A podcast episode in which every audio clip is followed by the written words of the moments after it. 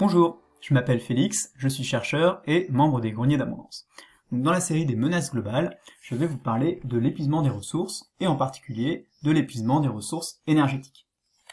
Donc aujourd'hui, dans notre société, à peu près 80% de nos besoins en énergie sont assurés par les énergies fossiles, le pétrole, le gaz et le charbon.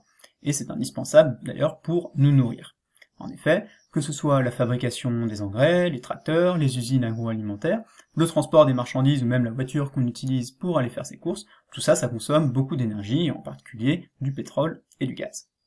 Alors, le problème des énergies fossiles, en plus d'émettre du CO2, c'est justement qu'elles sont fossiles. Elles mettent des millions d'années à se former, et donc on n'en a pas à l'infini. Arrivera un moment où, chaque année, on en aura de moins en moins à notre disposition. On aura franchi ce qu'on appelle le pic de production pour cette énergie.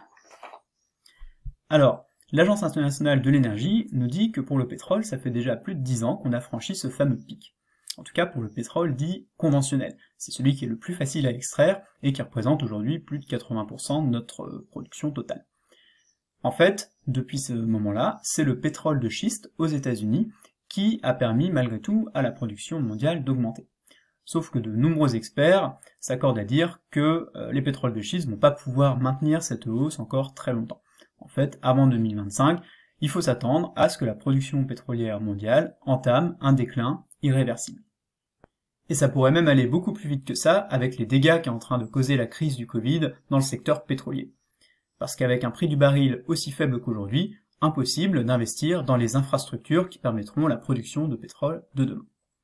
Alors, faire avec de moins en moins de pétrole ou de gaz pour répondre à nos besoins en nourriture, c'est possible, mais ça s'anticipe un petit peu, surtout dans des pays comme la France, qui dépendent aujourd'hui complètement des importations. Et quand on sait que notre nourriture a parcouru des centaines voire des milliers de kilomètres avant d'atteindre notre assiette, on se doute bien que la sobriété énergétique et la réduction des distances parcourues sont des éléments essentiels de la résilience alimentaire.